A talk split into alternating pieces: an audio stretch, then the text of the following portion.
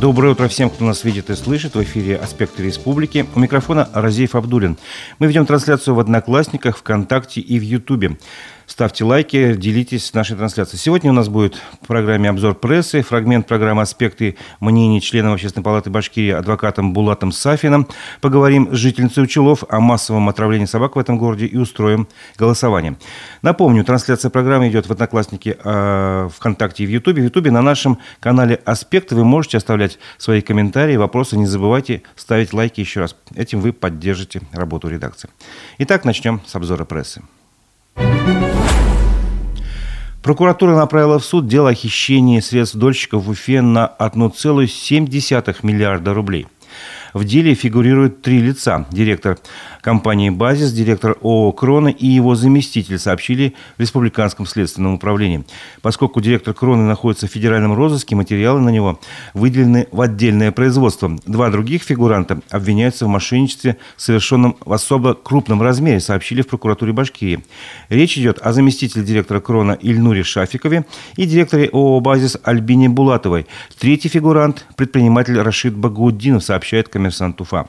По версии следствия, в период с 2011 по 2021 год обвиняемые организовали привлечение денежных средств, предлагая гражданам приобрести квартиры в жилых комплексах «Серебряный ручей» и «Дубрава», возводимых, соответственно, в Демском районе Уфы и Карманскалинском районе Башкирии. При этом фактически они не имели намерений и реальной финансовой возможности исполнять взятые на себя обязательства по строительству многоквартирных домов, считает следствие. В итоге у больше чем 900 граждан похищено почти 1,7 миллиарда рублей. На имущество обвиняемых и их близких родственников наложен арест стоимостью свыше 1,5 миллиарда рублей. Надо сказать, что права обманутых дольщиков уже восстановлены, им выплачены компенсации на общую сумму почти 2 миллиарда рублей. Обвиняемые свою вину не признали. В Башкирии с начала года в суд направили 184 дела о коррупции по 828 преступлениям. Об этом перед началом всероссийского антикоррупционного диктанта в Центре управления республики сообщил исполняющий обязанности руководитель отдела кадров Следственного управления Следственного комитета России по Башкирии Артур Фахриев. С начала года в Башкирии всего было возбуждено 850 уголовных дел по преступлениям коррупционной направленности, сообщил он. В этом году следственными органами завершены расследования в отношении 15 должностных лиц органов местного самоуправления, в том числе 9 в отношении глав муниципальных образований, 5 в отношении их заместителей, отметил Артур Фахриев. В Башкирии помиловали женщину, осужденную за кражу денег на еду. Комиссия по вопросам помилования при главе Башкирии удовлетворила ходатайство матери двоих детей, осужденной за снятие 1800 рублей с чужой банковской карты, сообщает Пруфы. Ранее суд приговорил ее к 2 годам лишения свободы условно с испытательным сроком на 2 года. На снятые с чужой карты деньги женщина купила продукты для своей семьи.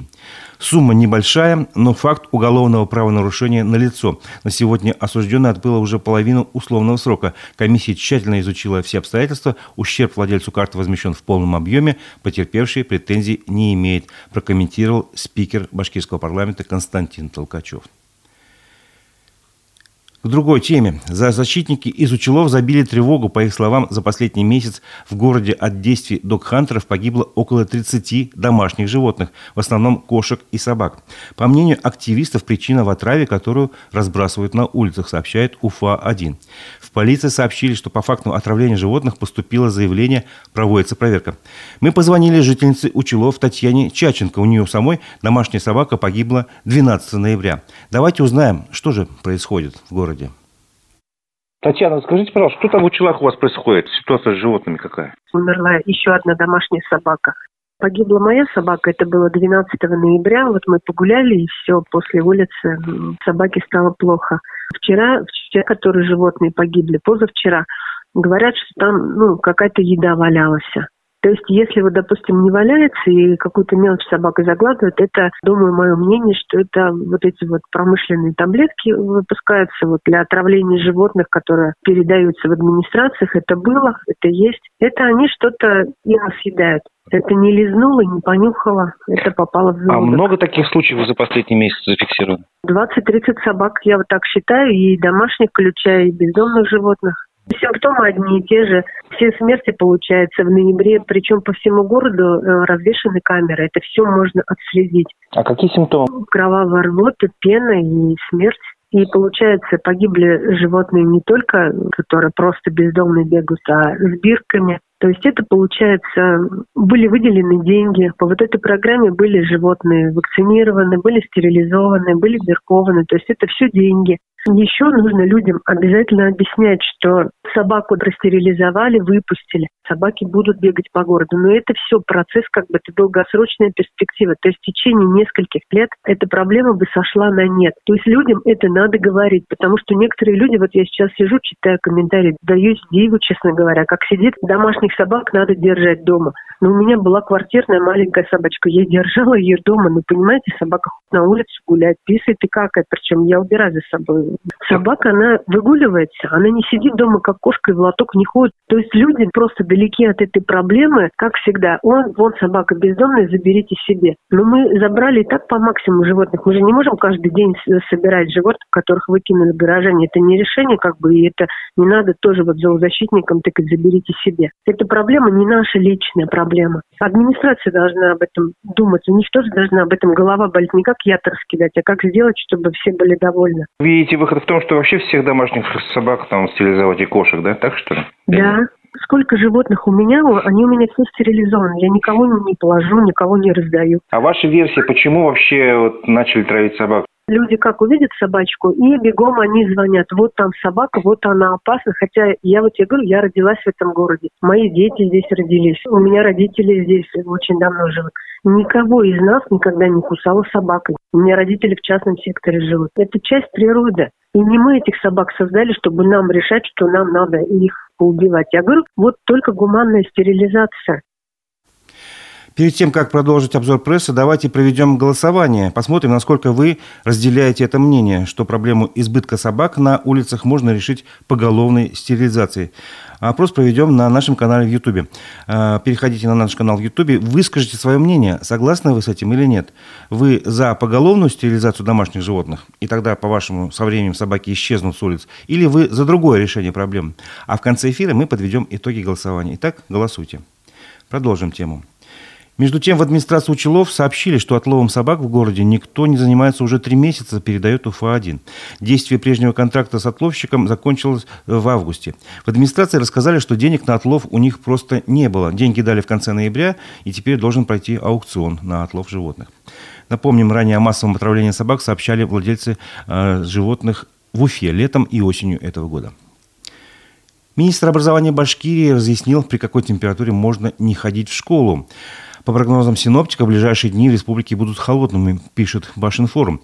Айбулат Хажин посоветовал родителям следить за температурой на улице. В начальных классах учебные занятия в сельских школах отменяются при температуре минус 23. В городских школах при минус 25, пояснил он. Занятия обучающихся 5-9 классов в сельских школах отменяются при минус 25, в городских при минус 27. Старшеклассники сельских школ могут не посещать занятия при температуре воздуха минус 30, а городских при минус 32. Школа работает при любой температуре наружного воздуха, и решение об отмене очного посещения занятий из-за сильных морозов каждая школа принимает самостоятельно с учетом текущих погодных условий, добавил министр. Кроме температуры воздуха, на улице существует еще температура воздуха внутри школы. Она не должна быть ниже 18 градусов Цельсия по санитарным нормам, сообщил Айбулат Хажин. Но осенне-зимний период – это не только время морозов, это еще и время роста острых респираторных заболеваний. Роспотребнадзор Башкирии рекомендовал сознательным жителям республики носить маски, передают аргументы и факты Уфа. В ведомстве пояснили, что решение о введении ограничительных мер в республике, в том числе об обязательном ношении масок в общественных местах, будет принято только после того, как коечный фонд республики будет заполнен более чем на 80%. В Роспотребнадзоре уточнили, что всегда рекомендуют носить маски в период роста заболеваний. О своем здоровье, в первую очередь, должны позаботиться мы сами, аргументируют санитарные врачи. Отметим, что эти рекомендации касаются не только людей из категории риска, это беременные женщины, люди с хроническими заболеваниями и люди старше 60 лет, но и сотрудников, которые во время рабочего дня контактируют с большим количеством людей. Цифры заболеваемости Уфе приводит МКСЭД. В Уфе растет заболеваемость ОРВИ и гриппом. Эпидемиологический порог превышен на 61%, сообщает издание. На оперативном совещании в мэрии замглавы регионального управления Роспотребнадзора Галина Пермина рассказала о сложившейся в Уфе обстановке и пришла к выводу, что ее можно назвать тревожный. Так, за минувшую неделю в Уфе было зафиксировано без малого 11 тысяч случаев острых респираторных заболеваний. При этом больше трети из них у детей в возрасте до 14 лет. А теперь давайте прервемся немножко и послушаем фрагмент программы «Аспекты мнений» члена Общественной палаты Башкирии адвокатом Булатом Сафин. Давайте послушаем. Парковки для инвалидов, как с ними сейчас в городе обстоит дело, мы видим, что, в принципе, выполняют эту норму в основном крупные торговые центры. Действительно, ты выходишь там из Леруа, там еще откуда-то. Целый ряд парковочных отдан для инвалидов. Ну, давайте так. Отдан тон для инвалидов, но в 70% случаев туда ставят автомобили не инвалиды. И администрация этих крупных центров безразлична к этой ситуации, они никогда не вызывают... А у них нет полномочий же, по-моему, следить за этим. Почему просто из простого уважения к правам человека, к закону, просто не звонить в ГИБДД по известному номеру, чтобы не переезжал эвакуатор и не увозил? Почему обязательно надо упираться в том, что кто-то чего-то обязан? Есть обычные, простые правила жизни людей, так ведь? Понимаете, я вот не вижу. Мне дойти куда-то достаточно просто, особенно с сопровождающим. Но если это инвалид, если у него проблемы вот с опорно-двигательным аппаратом, те люди, которые паркуются вот так рядом со входом, не будучи инвалидами, ну, наверное, им можно было представить себя на месте этих людей, которым уже физически сложно вот дойти, передвигаться и так далее. Почему так происходит? Наверное, культура еще недостаточно развита. В остальном парковочные места есть, в аэропорту есть, на вокзале есть, основные социальные объекты более-менее есть, но вот мы планируем в будущем году проехаться и составить некую такую интерактивную карту, где это работает, а где это вовсе и не работает. Для кого эта карта предполагается? Я предполагаю, что в первую очередь для органов местного самоуправления, которые должны бы, наверное, посмотреть и понять, что вот надо что-то поменять, если это надо будет что-то менять. Но несколько таких моментов и точек я как бы наблюдаю. Еще знаете, какая проблема? Вопрос, может ли туда подъехать эвакуатор и забрать машину того, кто незаконно припарковался на этом месте. Я считаю, что знаки должны располагаться так, чтобы это было возможно сделать. Кроме этого, с сентября прошлого года в Земельный кодекс были внесены изменения, по которым инвалид вправе просить парковочное место рядом с домом. Здесь не надо злоупотреблять, не надо там строить на этом пятачке какой-нибудь замок или капитальный гараж. Нет, это предназначено для тех, кому сложно далеко отойти от подъезда, с тем, чтобы можно было сесть в машину и поехать. Много обращений в Общественную палату сейчас поступать начало на ту тему, что почему-то не проработан механизм реализации этого закона. А кто должен делать этот знак? Это не знак. Должно быть именное выделение конкретного места конкретному инвалиду по его заявлению к администрации органа местного самоуправления. То есть прямо под конкретную машину, да, выделяется? Под конкретного человека. Да, потому что его ведь может привезти и такси, и что-то, куда-то встать, чтобы выгрузить. Плюс к этому сейчас в общем доступе работает база, если набрать в любом поисковике в интернете, база автомобилей, перевозящих инвалидов. Социальное такси, так называемое? Не-не-не. Социальное такси – это вообще совершенно другая тема. Если ты инвалид, то у тебя на госуслугах оформлен профиль. Ну, если ты, конечно, задался этим вопросом и сделал это. И, соответственно, ты можешь, вот тебя такси забирает, ты номер этого таксиста вводишь в систему, и тут же моментально он в системе в этой. Это общероссийская система. Этот таксист может парковаться на месте для инвалидов, пока тебя везет или довозит. То же самое касается личных автомобилей инвалидов. Например, когда заезжаешь на вокзал или в аэропорт, там уже автоматические камеры считывают номер и смотрят, в базе ты или не в базе. Пожалуйста. Любой человек, видя, что стоит машина под знаком «Парковка для инвалида», и если на ней знака не видит, может проверить по госномеру, вот, инвалид, не инвалид. Но все-таки вернемся к парковкам около дома. Кто этим должен заниматься? Управляющая компания, местное самоуправление. Так, то есть я, получается, обращаюсь в администрацию района. Если город Уфа, то в администрацию города Уфы. Поскольку у нас администрация районов самостоятельными юридическими лицами не являются, не могут ничем разбираться. Но все равно все это будет спущено. Но спущено сделают, да. То есть они нарезают это место или управляющая компания? Кто будет вбивать знак? Вот меня это интересует. На кого ляжут расходы? Проблема-то в том, что пока еще и непонятно. А таких прецедентов то есть не было? Нет, мы не старались как-то сакцентировать на этом внимание, но ввиду того, что больше и больше все обращений поступает, этим мы планируем заняться в ближайшее время. Напомню, это был адвокат Булат Сафин, член Общественной палаты Башкирии. Полную версию программы с его участием вы можете найти в ВКонтакте, Одноклассниках и в Ютубе на канале «Аспекты». Ну, прежде чем продолжить обзор прессы, давайте прочитаем пару комментариев, которые вы нам прислали.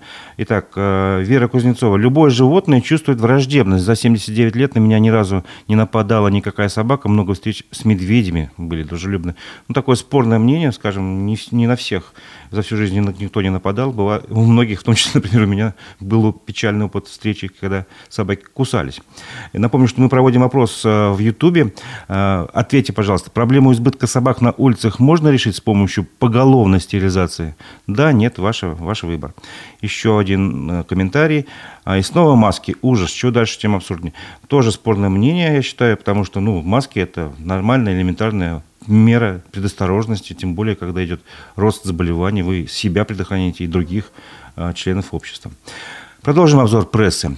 Уфимец Радмир Бикметов стал четвертым в международной гонке в Антарктиде в ультрамарафоне длиной 250 километров. Только задумайтесь, он был единственным участником от России.